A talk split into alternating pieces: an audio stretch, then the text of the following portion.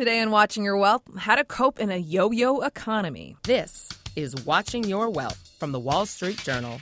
Now, from our studios in New York, here's Veronica Dagher.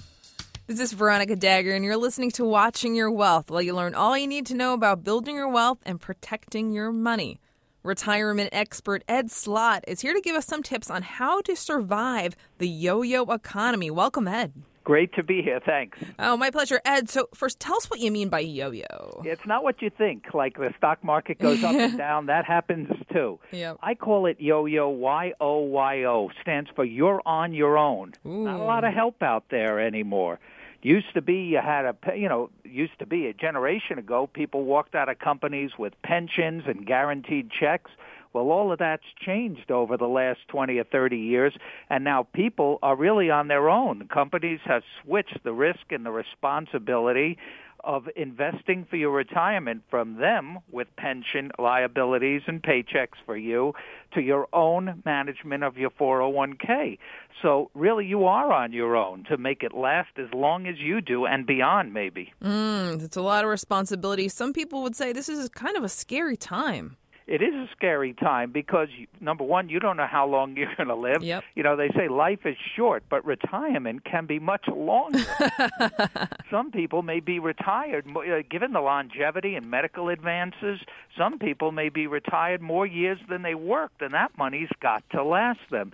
So they really need to plan around taxes. Taxes are the critical planning point for retirement accounts because retirement accounts are loaded with taxes. And I'm talking about the tax deferred retirement accounts like the 401ks, the 403bs, and your IRAs. To get at that money in retirement, there's a price to pay, and it's called all that deferred tax that was built up in there. So you better have a plan to make that money last as long as possible and minimizing taxes along the way. Tax planning you have to have an exit strategy. Indeed. Now, if I'm 30 and listening to this, though, what's your advice to me in terms of oh, tax easy. planning? The younger you are, the better you are for uh, the better you are with a Roth IRA. The better off you are with a Roth IRA. That's tax-free money. The reason that's easy, the single most powerful money-making asset anyone can own is really time. And young people have more of it than anyone else, so they can capitalize on the tax free. Now, you heard me say tax deferred before. Mm-hmm. Tax free is much better. Tax deferred means you won't pay tax on that money yet. Like your you will. 401k tax free means you'll never pay tax on that money. So younger people should be stuffing all they can into Roth 401ks at work or their own Roth IRAs if they qualify. And start your own, right, depending on your income level. Right. Now, I think another key part of your advice, and I think this probably applies to whatever age you are, is just keep working as long as you can, right? Try to max out those earnings because your earning power is really one of your best assets. Right, especially the younger you are take the money off the top. I tell people that off the t- uh, all the time. If you can't see it, you can't spend it. Mm. And put it on automatic if you have to, but try and max out at least uh, the Roth IRA. You can contribute up to fifty five hundred, sixty five hundred if you're 50 or over. But we're talking younger people now that you mentioned they should be putting everything they can, if they qualify, uh, up to the maximum in a Roth IRA, and watch that tax tax free compounding work it's it's exponential, really. The compounding is really powerful. I I just remember what my 401k looked like when I was 20 versus now. It's a big difference because of the compounding, not not because of something I did. Now I'm wondering, you know, how do you keep that long term focus though? When you are, especially a millennial investor, it's like, well, retirement. I, I really don't want to retire. It's so far down the road. How do you, you know, keep your I eyes had on that, that? same feeling when I was in my 20s. I remember my first boss telling me to start a, an IRA, and I said, "But you can't touch it till you're 59 and a half. I'll be dead by then." You know, at 20, that seems so far away. Well, now I'm in my 60s, and that was good advice. Yeah. And you have to believe in the long-term plan.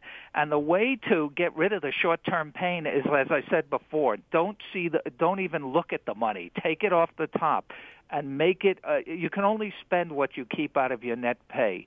You've, you've got to be disciplined. It will pay off long term, just when you need it the most. Indeed. Now, if we're closer to retirement age, another one of your tips is try to delay that Social Security, um, taking Social Security for as long as you can as well, right? That's exactly right. You heard me talk about longevity. The the social security check is the most powerful weapon against longevity. In other words, if when you lock in that that check, that's locked in for life. So you want to lock in the the largest amount because let's say you live to your 80s or 90s, you're going to get that check, that large check, that maximum check for the rest of your life. So it can protect you as a hedge from on longevity. But the way to do it is hold off as long as you can, not past 70 because after that you can't get any more. But if you can hold off to age 70, mm-hmm. you'll you'll lock in the largest check backed by the United States government. That's a great annuity to have to last you the rest of your life. Indeed. Now, some of this, most of this might seem overwhelming to people and saying, like, what do I do? No matter what age you are, you're thinking, like, this seems like so much responsibility, so much writing on me. I might just not do anything because I'm overwhelmed. What do you no, say to those? people? I, I know it's a mistake. I, I don't call it. It's an old saying yeah. paralysis by analysis, you know, oh, yeah. overanalyzing, or even getting overwhelmed. Overwhelmed. The key to doing this is do a little at a time. I find in everything, not only in finance, I always say, take little steps, little uh, like baby steps. They say. I say small steps equal big victories. You mm. just do a little consistently over time, and you'll be amazed at the results. Okay, so we've got about 20 seconds left. If you had to give us one or two small steps we could take today, what steps would you suggest?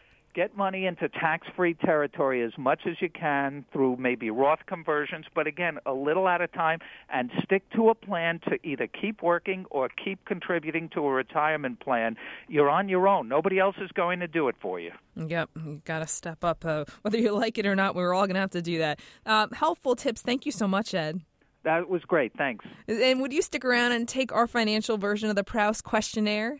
Absolutely. All right, great. You stay with us too. Hi, this is Jason Gay, sports writer at the Wall Street Journal, and I have a podcast called Free for All. And guess what? It's not just sports. We'll also talk about some real estate, some music, some culture, some fashion. I could talk about fashion. It's the Free for All. Become a subscriber on iTunes, follow us on Twitter at WSJ Podcasts, and check us out at WSJ.com slash podcasts. WSJ Podcasts. Listen ambitiously. Now, back to the show.